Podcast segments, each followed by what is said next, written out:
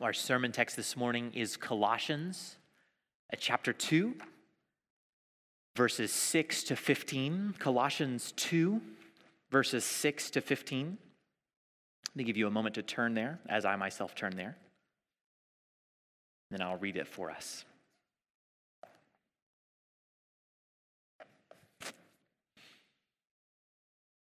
The Apostle Paul writes, Therefore, as you received Christ Jesus the Lord, so walk in him, rooted and built up in him and established in the faith, just as you were taught, abounding in thanksgiving. See to it that no one takes you captive by philosophy and empty deceit, according to human tradition, according to the elemental spirits of the world, and not according to Christ. For in him the whole fullness of deity dwells bodily. And you have been filled in him, who is the head of all rule and authority. In him also you were circumcised with a circumcision made without hands by putting off the body of the flesh by the circumcision of Christ, having been buried with him in baptism, in which you were also raised with him through faith in the powerful working of God, who raised him from the dead. And you who were dead in your trespasses and the uncircumcision of your flesh, God made alive together with him, having forgiven us all our trespasses by canceling the record of debt that stood against us with its legal demands. This he set aside, nailing it to the cross. He disarmed the rulers and authorities and put them to open shame by triumphing over them in him. Thanks be to God for his perfect word. Well, from 2005 uh, to 2019, there was an American game show hosted by Howie Mandel called Deal or No Deal. And in Deal or No Deal, uh, the single contestant starts the game show by picking one of 26 briefcases to own, uh, but not to open until the end of the show. And each of the 26 briefcases contains one of 26 fixed amounts of money, uh, ranging from one cent uh, to $1 million, the lucky briefcase. And as the game show unfolds, uh, the briefcases that the contestant didn't pick uh, get opened one by one, revealing how much the chosen briefcase is likely uh, to be worth. And as the briefcases are being opened, uh, the contestant repeatedly has to decide. Uh, he can hold on to the chosen briefcase containing an unknown amount of money, or he can sell the briefcase uh, to the banker, the banker, uh, who also doesn't know how much money is in the briefcase. And that's why the, the, the show is called Deal or No Deal, right? Because the contestant repeatedly chooses to make a deal to trade the briefcase to the banker, take his money, and leave the show, or no deal. Keep your briefcase and hope that it has more money uh, than the banker is offering you. A deal or no deal is a suspenseful game show because it's difficult to estimate the value of the briefcase you've already got. It's difficult to know whether you'd be better off keeping what you have or trading it in for the banker's money. Well, imagine that you got on Deal or No Deal, even though it's not running in America anymore.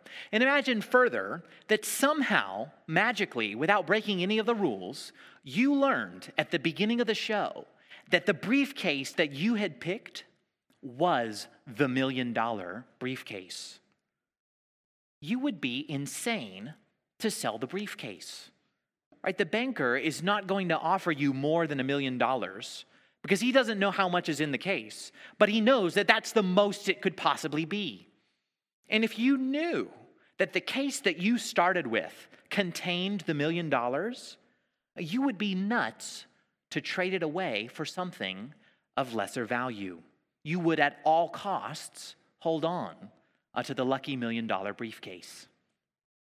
Well, in our passage this morning from the Apostle Paul's letter to the Colossians, Colossians 2 6 to 15, uh, the Apostle Paul is urging the Colossians to hold on to the Lord Jesus Christ, whom they have received by faith. In verses 6 and 7, uh, Paul encourages the Colossians that just as they have received Christ Jesus the Lord, so they must keep walking in him in a manner consistent with his lordship and with their union with him by faith. As we'll see, Lord willing, in verse 8, uh, Paul urges the Colossians not to be taken captive by any religious ideas that aren't according to Christ. Uh, Paul doesn't want the Colossians to make a bad trade, so to speak. He doesn't want them to give away the million dollar briefcase for anything of lesser value. And Paul's argument about why the Colossians should stick with Jesus, which really stretches from verse 9 to the end of the passage, it's really just a list of reasons that Jesus is the million dollar briefcase. More specifically, it's a list of reasons that Jesus is the all sufficient Savior. From verse 9 to 15, Paul lists all that the Colossians have received through their union with Jesus in his death and resurrection. He talks about how they've been filled through Jesus, about how Jesus fulfills the Old Testament rite of circumcision, about how believers have been made alive together with Christ, how they've been forgiven because of his cross, how Jesus has triumphed over all their spiritual enemies. And Paul says this to make the point since you've received all of this in Jesus, why would you trade him for anything else? At Franconia Baptist Church.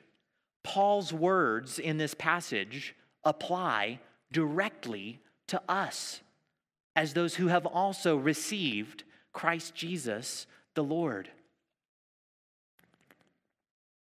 The God who still speaks in the scriptures, he addresses us through Paul's words this morning. And here, I think, is what God's word says to us, summarized in one sentence Keep walking in Jesus. Don't be taken captive. He's the all sufficient Savior. One sentence, you might need some semicolons. Keep walking in Jesus. Don't be taken captive. He's the all sufficient Savior.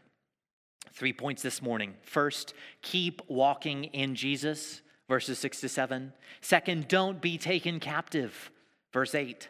Third, Jesus is the all sufficient Savior, verses 9 to 15. First point, keep walking in Jesus.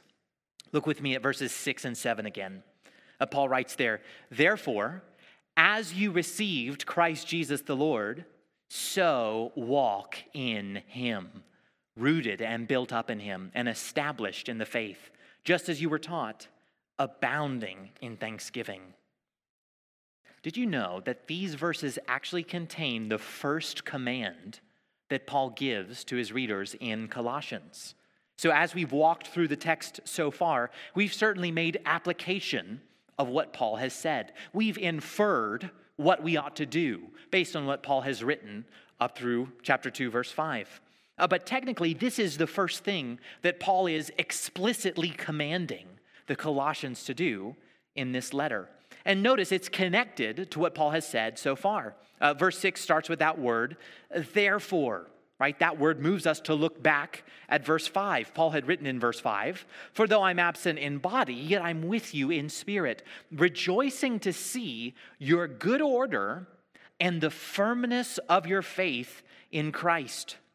Then, verse 6, first verse of our passage. Therefore, because your, your lives as a church are ordered rightly, and because your faith in Christ is firm, as you received Christ Jesus the Lord, so walk in him. Right? You see, Paul is connecting the way that we start out in the Christian life uh, with the way that we keep going in the Christian life we begin the Christian life by receiving Christ Jesus the Lord in faith. If you're here this morning and you're not a Christian, uh, the way to become a Christian is by receiving Christ Jesus through faith. It's by believing what God says to you about Jesus, by trusting that you need Jesus' death as your substitute to pay for your sins. By trusting that God raised Jesus from the dead, that He's the King of the universe, and that He offers to reconcile you to God and to forgive your sins.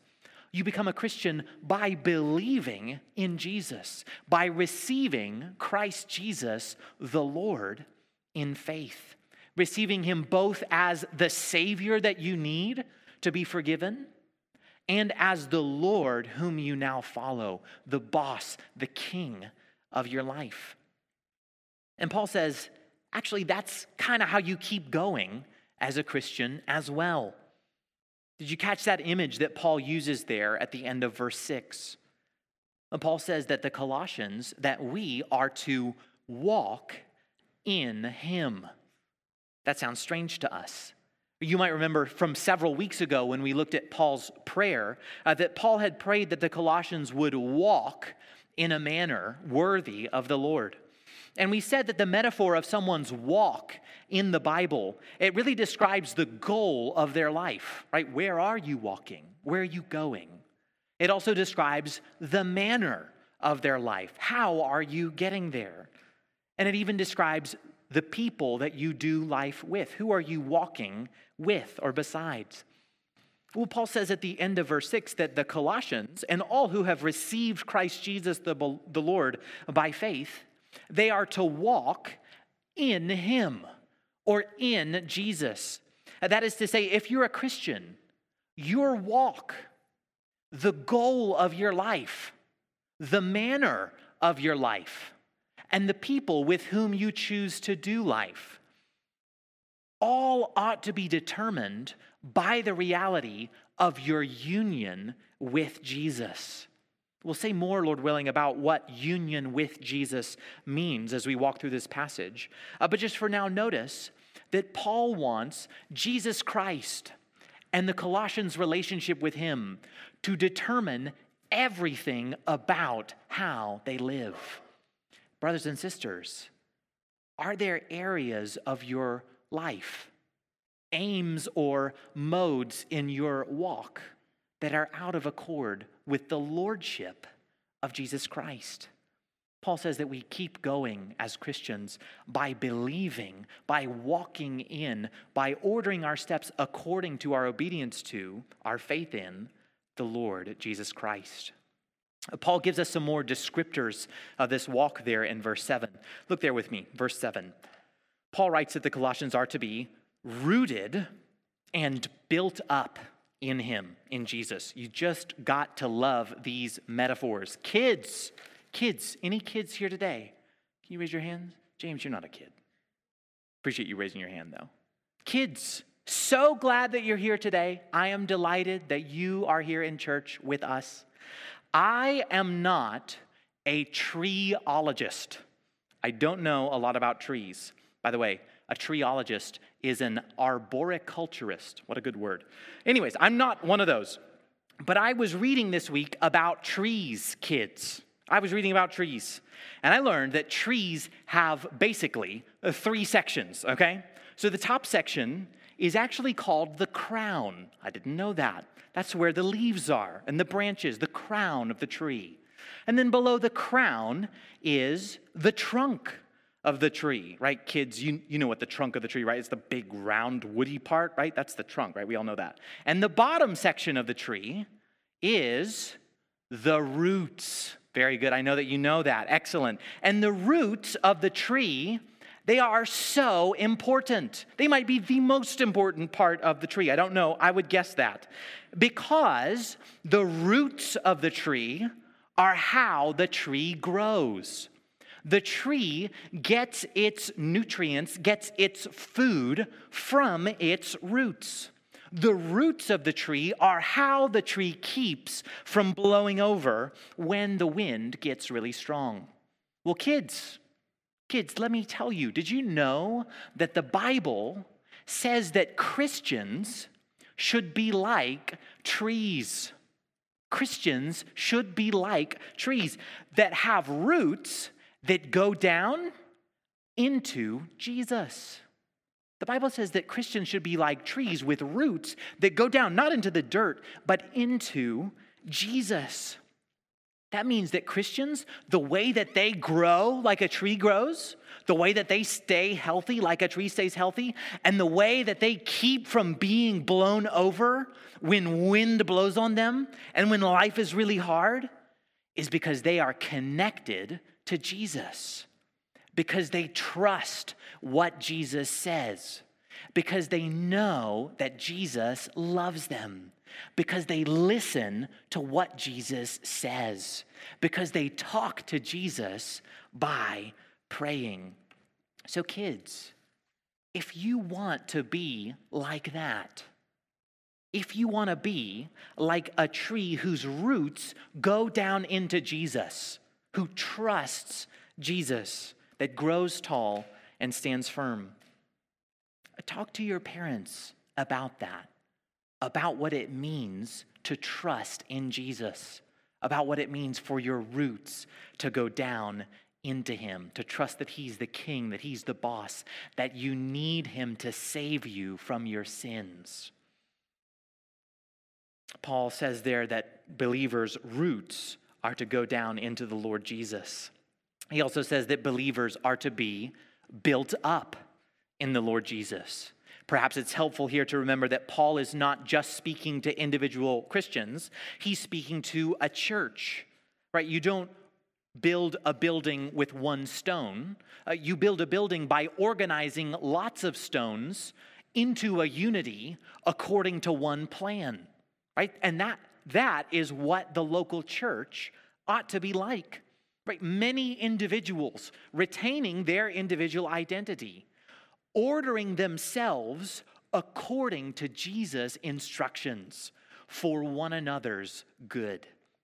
And by the way, isn't it interesting that right out of the gate here, as Paul is giving a command, he uses two metaphors being rooted and being built. And the first two metaphors he uses are both metaphors of dependence, right? The tree depends on the soil through its roots. The building depends on its foundation as it's built up, right? Paul is very concerned about what we do. But prior to what we do, prior to how we perform, is on what we depend, in what we trust that ultimately we're gonna be okay. And Paul says that ultimately for the believer, that dependence needs to be on Jesus Christ. Paul continues there in verse 7. He says that believers are to be established in the faith. He says, just as you were taught. Just as you were taught.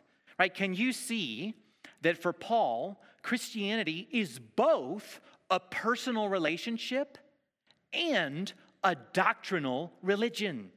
Christianity is both a personal relationship when your roots go down into the living person, Jesus Christ, and it is an ordered religion with a set of doctrines that need to be believed as they were originally taught. It's both.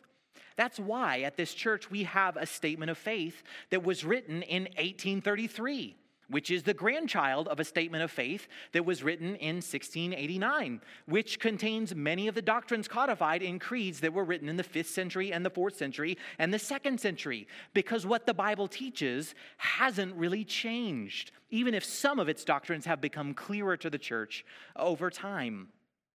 Look at that last phrase that Paul uses in verse 7 after he says that they're, they're to continue as they were taught he says that they were to be abounding in thanksgiving. Not marginal and occasional in thanksgiving, uh, not even regular and dutiful in thanksgiving, abounding in thanksgiving overflowing, bubbling over the top with thanksgiving because of all that we have received in Jesus Christ. Paul says that's integral to walking in Him. So, saints, brothers and sisters, in case you have forgotten, Here are just some of the things for which we have thanked God this morning in our singing. These are from our songs. We sang that God has poured on us in Jesus his immeasurable grace. Thanks be to God. We sang that God's kindness toward us is unfailing. Thanks be to God. We sang that God has removed his own wrath far from us. Thanks be to God. We sang that God's mercies to us are new every morning. Thanks be to God. We sang about how Jesus Christ is the bleeding sacrifice and the mediator who guarantees our acceptance before God. Thanks be to God. Uh, we sang about how God has reconciled us to himself. Thanks be to God. We sing about how God owns us as his children. Thanks be to God. We sing about how Jesus is full of pity, love, and power. Thanks be to God. We sing about how God has given belief and repentance to us. God didn't offer us something and say, I'll give it to you if you can repent and believe, and then leave us there. He offered it to us, and then He gave us repentance and faith. Thanks be to God. We sing about how we are complete in Jesus, each want supplied, nothing good or necessary denied to us. Thanks be to God. Brothers and sisters, we are to be abounding in thanksgiving. We will be happier, we will be holier, we will be less prone to trade the briefcase of the Lord Jesus Christ if we are abounding in thanksgiving for all that we've received in Jesus. Brothers and sisters, let's abound in thanksgiving to God as individuals, as families, as a church, in groups, regularly, spontaneously, in our speaking, in our singing, in our praying. May the grace that God has poured on us in Jesus cause Franconia Baptist Church to abound in thanksgiving to Him. That's how we keep walking in Jesus. That concludes our, our first point. Keep walking in Jesus. Second point, verse 8 don't be taken captive. Look at verse 8. Uh, Paul writes, See to it that no one takes you captive by philosophy and empty deceit, according to human tradition, according to the elemental spirits of the world, and not according to Christ. Right? Paul is urging us not to sell the briefcase. He's vaccinating us against any idea that threatens the centrality of Christ in our thinking or in our doctrine. And notice again the image that Paul uses. He doesn't say, see to it that no one teaches you false things, even though that seems to be his point. Uh, Paul says, see to it that no one takes you captive. Oh, one resource I read even said that it could mean, see that no one seduces you. All right, the, the kind of false teaching that Paul's worried about, it's sneaky, it's subtle. It doesn't come in a jar labeled danger, false teaching that will take you away from Jesus. Right? In chapter 2, verse 4, we saw last week, Paul calls this kind of false teaching plausible arguments. Right? It's, it's not something uh, that couldn't fool you, it could fool you. So, brothers and sisters, this threat of false teaching calls for watchfulness. It, calls for vigilance and carefulness about the doctrine we believe, lest we be taken captive. And Paul says specifically that the Colossians are not to be taken captive by philosophy and empty deceit. It's possible even to translate that phrase, the deceitful and empty philosophy. So I, I don't think that this verse means that Paul is anti philosophy in general. That doesn't seem to be the point he's making. He seems to be talking about a specific kind of empty and deceitful philosophy, maybe even naming a specific heresy that was threatening the Colossians. And he, he lists two specific sources of this kind of deceitful philosophy. You see there? The first source he lists is human tradition human tradition. Again, tradition itself is not the problem. Uh, in other passages, like in 2 Thessalonians 2, Paul uses that word tradition in a very positive sense. Paul is pro tradition in another passage. But the history of the Old Testament and the history of the New Testament and the history of the church all confirm uh, that human tradition is one avenue through which false teaching sneaks again and again. So, church, we must be vigilant that our teaching and our practice are not merely based on what we've always done or what so and so authoritative teacher from the past said, rather than on God's holy word. That, right, that doesn't mean that we should be arrogant and assume that we're like the first people who ever read the Bible. Right? We should certainly look at the tradition of the church respectfully, though not ultimate in its authority, but derivative because of the superiority of the scriptures. We cannot let human tradition usurp the authority of Jesus and of his Bible. Uh, the second source of false teaching Paul identifies here is something he calls the elemental spirits of the world. And I'll be honest, it is incredibly difficult to know what Paul is talking about here. I read quite a few commentators, they're confused. I'm confused. And even once you translate this sentence, it's really hard to know what Paul means by the words you've, you've picked to translate it. I think uh, that Paul is talking about invisible spiritual beings here, which he'll definitely mention later in the passage. Uh, it seems like the false teaching that threatened the Colossians, it really focused on placating or manipulating spiritual powers, like particularly angels, that stood between man and God.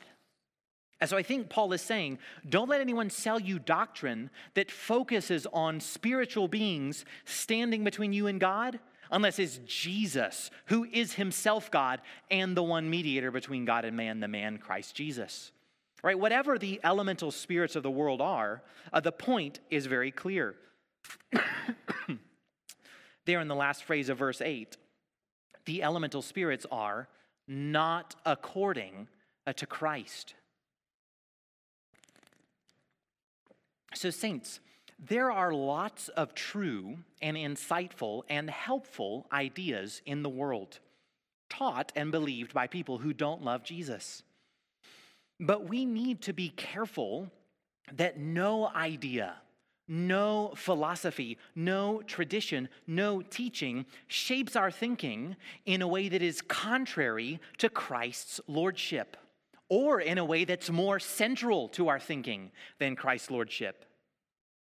So, so, friend, are there political ideas on the right or on the left that are more central to your thinking than the lordship of Jesus Christ? Are there ideas about money or science or religion or wellness or whatever that are more central to the way that you process the world than Christ and his infallible word. I was listening to a podcast uh, put out by Christianity Today not too long ago. I believe all most of the people featured in this podcast uh, were professing Christians. And on this podcast, these people talked a lot about mental health. Now, listen, please let me be very clear. I believe in mental health. I think that is a legitimate category. And I believe that because of the Bible. I don't believe everything everyone teaches about mental health, but I think that's certainly a legitimate category to talk and to think about. In fact, the Bible leads me to believe that we can learn things about mental health from science and from medicine. I, I believe that. But the people in this podcast, they spoke repeatedly like because they had discovered the real truth about mental health, the words of the Bible were no longer good and reliable. They were no longer really relevant to their situation. Right? If you if you use the magic mental health category, the Bible it really doesn't address you or you can ignore what it says. And I'm not saying that the Bible is everything that we need to know about everything. But, brothers and sisters, Paul is warning us not to be taken captive by anything that is contrary to the lordship of Jesus Christ.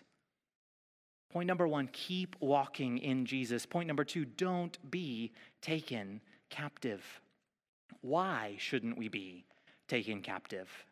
Well, point number three, it's because Jesus is the all sufficient Savior. Jesus is the all sufficient Savior. Uh, verses 9 to 15, they are so rich. Uh, Paul labors in these last few verses to show that Jesus superbly meets every need which false teaching offers to satisfy. So here's what I want us to do. Uh, in these last few verses, I just want us to see six ways that Jesus is the all sufficient Savior, or six things that Jesus does uh, for his people through their union with him. Uh, first, Jesus brings God's presence. Jesus brings God's presence. Look at verse 9. Paul says, For, or the reason that you don't need to be taken captive by false teaching, is that in him the whole fullness of deity dwells bodily, and you have been filled in him. Uh, reason number one that Jesus is the all sufficient Savior if you want to have direct religious fellowship with God, if you want to be close to the God who made you, if you want his presence, then the good news is that the whole fullness of God dwells in Jesus Christ, the person. He is God in a body. And listen, if you're a Christian, if you have believed in Jesus, then Jesus brings the presence of God to you. If you're a Christian, you do not need to be baptized in the Holy Spirit as a second experience of grace after your conversion to be close to God. You have been filled by the Spirit of the God man, Jesus. Jesus brings God's presence. What does Jesus say in Matthew 28 20? Jesus says, I am with you always, even to the end of the age. Christian, if you are in Christ and you don't feel like God is with you, you're not alone.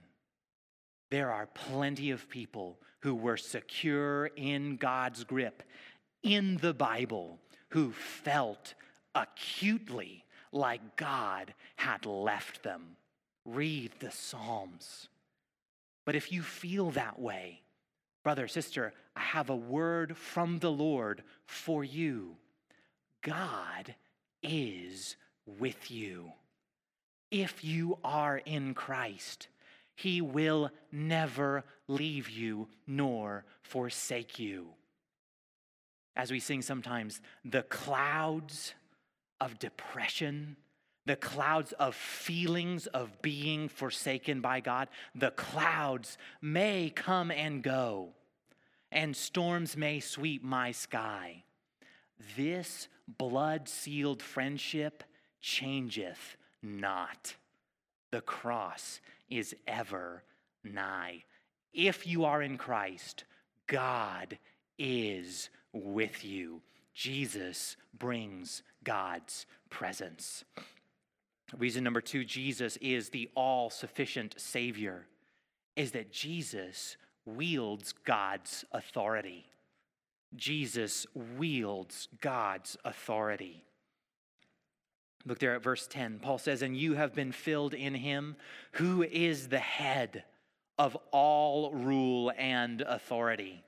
By the way, do you notice that Paul is weaving into this passage lines from the song that we looked at in chapter 1? Paul is saying Christians don't need to worry about whether there are spiritual rules outside of God's word that we have to follow in order to be okay. Right? You don't need a patron saint or a household god or a witch doctor to be happy with you. Uh, you don't need, in fact, you shouldn't read your horoscope because Jesus is the head of all rule and authority. And if you've trusted in him, he's okay with you. He loves you. Jesus wields God's authority. Reason number three that Jesus is the all sufficient Savior is that Jesus makes us clean. Jesus makes us clean. Look at verse 11. Paul writes, In him also you were circumcised with a circumcision made without hands, by putting off the body of the flesh, uh, by the circumcision of Christ. Brothers and sisters, this is why we have to know the story of the Bible. Because in order to convince us that Jesus Christ is the million dollar briefcase, that he is worth holding on to instead of anything else, Paul thinks that what we really need to understand is what the Bible has been getting at through the symbol of circumcision right? We're not free to say oh that's kind of for the bible nerds and it's kind of weird right? We paul thinks that if we are going to treasure jesus christ rightly we have to understand his story. We have to understand the Old Testament, how Jesus fulfills the Old Testament sign of circumcision. So, what does it mean that Jesus, uh, that in Jesus, Christians have been circumcised? Well, as Andrew read for us earlier, uh, circumcision was the sign of the covenant between God and Abraham. Uh, being, being uncircumcised was a picture of the reality that all of us are born spiritually and morally unclean, right? People are born not circumcised. And the sign of circumcision indicated that if we're going to be in covenant with God, the uncleanness that we're born with, it's got to be removed.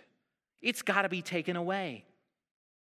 And in circumcision, the removal of the symbolically unclean part, it was bloody, it was violent. And then the male was considered unclean qualified to be in covenant with God.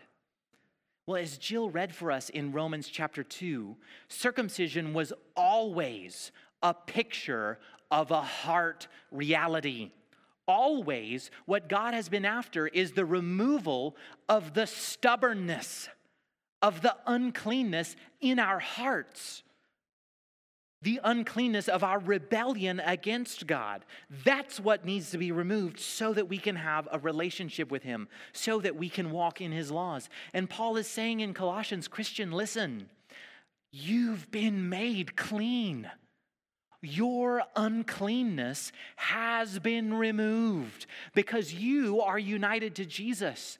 And when Jesus died on the cross, you were not cut off, although you were unclean your uncleanness, your sin, it was violently removed in the death of Jesus. And now you are qualified to be in covenant with God. You've been made clean. Jesus is the all sufficient Savior because he cleans God's people. Brother, sister, if you feel dirty, if you feel morally ugly, ask God to make you know, to cause you to trust that in Jesus you've been made clean. You're acceptable before Him. You can live in covenant with Him. Reason number four that Jesus is the all sufficient Savior is that Jesus makes us alive. Jesus makes us alive. Look at verse 12. Jesus says, I'm sorry, Paul writes, having been buried with him in baptism, in which you were also raised with him through faith in the powerful working of God uh, who raised him from the dead. Keep going. Look at verse 13. Paul says, And you who were dead in your trespasses and the uncircumcision of your flesh, death, sin, uncleanness, uncircumcision, all of those go together. You who were dead in your trespasses and the uncircumcision of your flesh, God made alive together with him. Listen, in the Bible, true life always comes from God. True life, eternal life, is knowing God and being in right relationship with Him. And because of our natural sin and uncleanness, and as Paul writes, because of our trespasses, because of our actual violations of God's law, naturally we don't have that life. We're dead. We don't know God. We are lacking in spiritual life. We're trending toward spiritual and physical death, separation from God for eternity. But listen, if you're united to Jesus in faith, then just as surely as Jesus died and was buried, so surely have you been made alive with Jesus.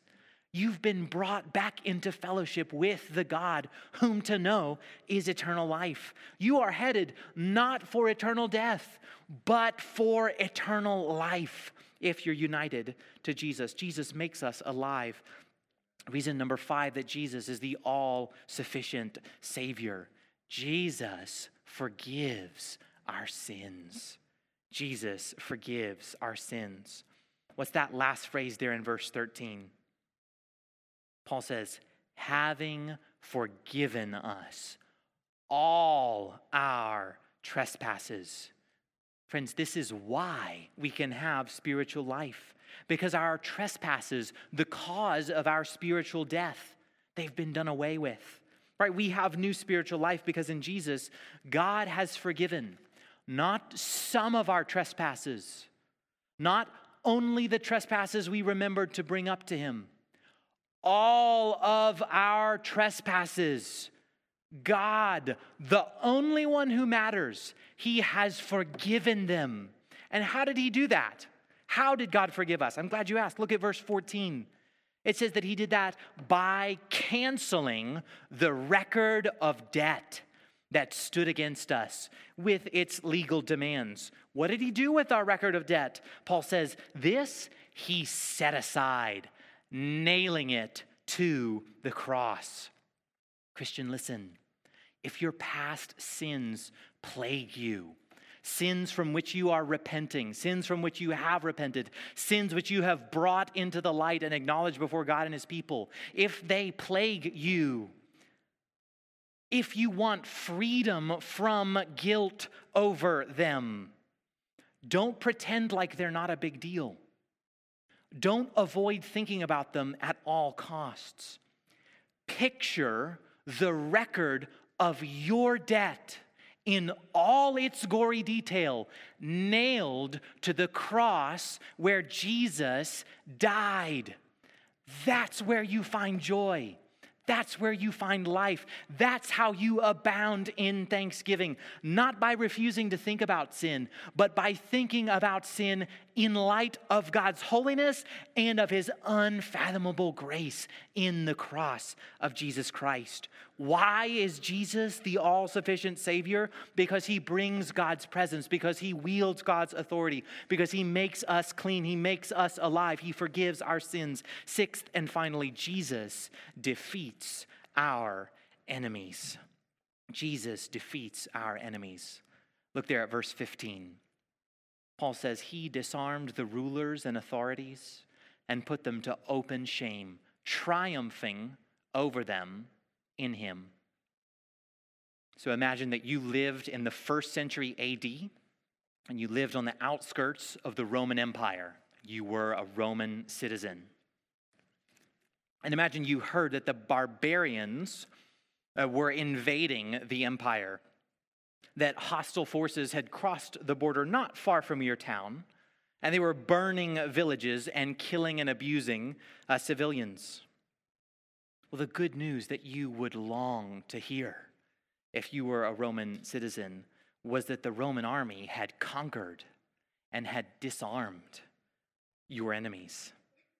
Uh, when that happened, when the Romans would defeat their enemies, they would take prisoners from the defeated opposing army and they would parade them through a Roman town uh, as prisoners, putting these people who wanted to kill their citizens uh, to shame.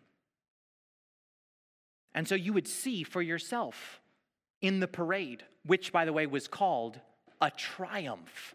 You would see in this triumph parade your defeated enemies, that you didn't have to be afraid anymore because your foes had been conquered. It was called a triumph.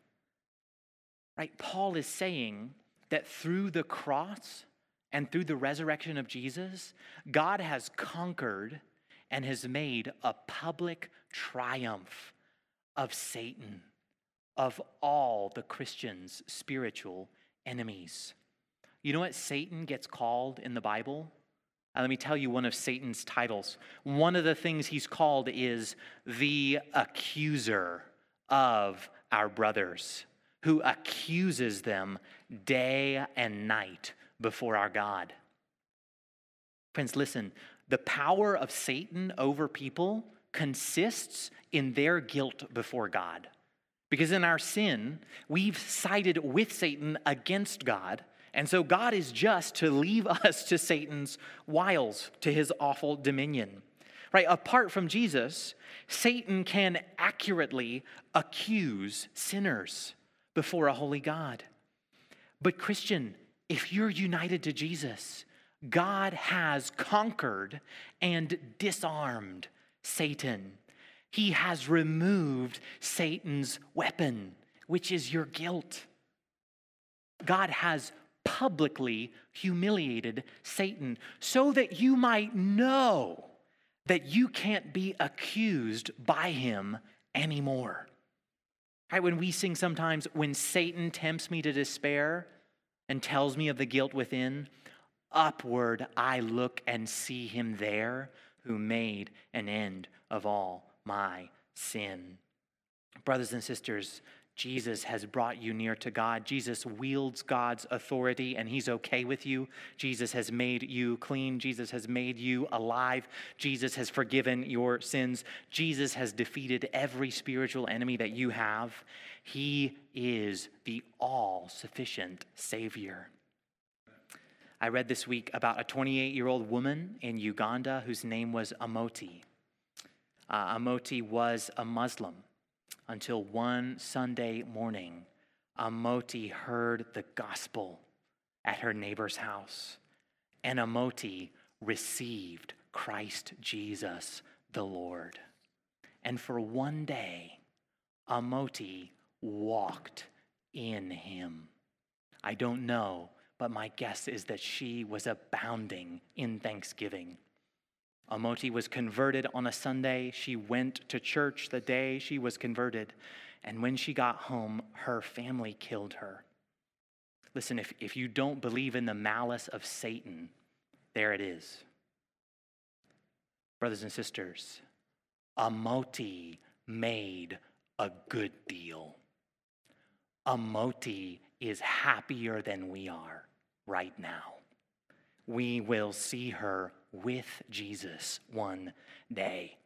She made a good trade not to give up the all sufficient Savior, even for her life. May God grant us grace to walk in Jesus, not to be taken captive, because He is the all sufficient Savior. Let's pray. Father, thank you for your perfect word. Lord, we bless your Son Jesus as the all sufficient Savior, Lord, as all we could need for all of eternity. Lord, help us as we've received Christ Jesus the Lord to walk in Him. Root us in Jesus, build us up in Jesus Establish us in the faith, just as we've been taught from your word. Deliver us from any false, deceitful teaching. Cause us, Lord, to abound in thanksgiving. Help us to sing your praises now through Christ, your Son, our Savior. Amen.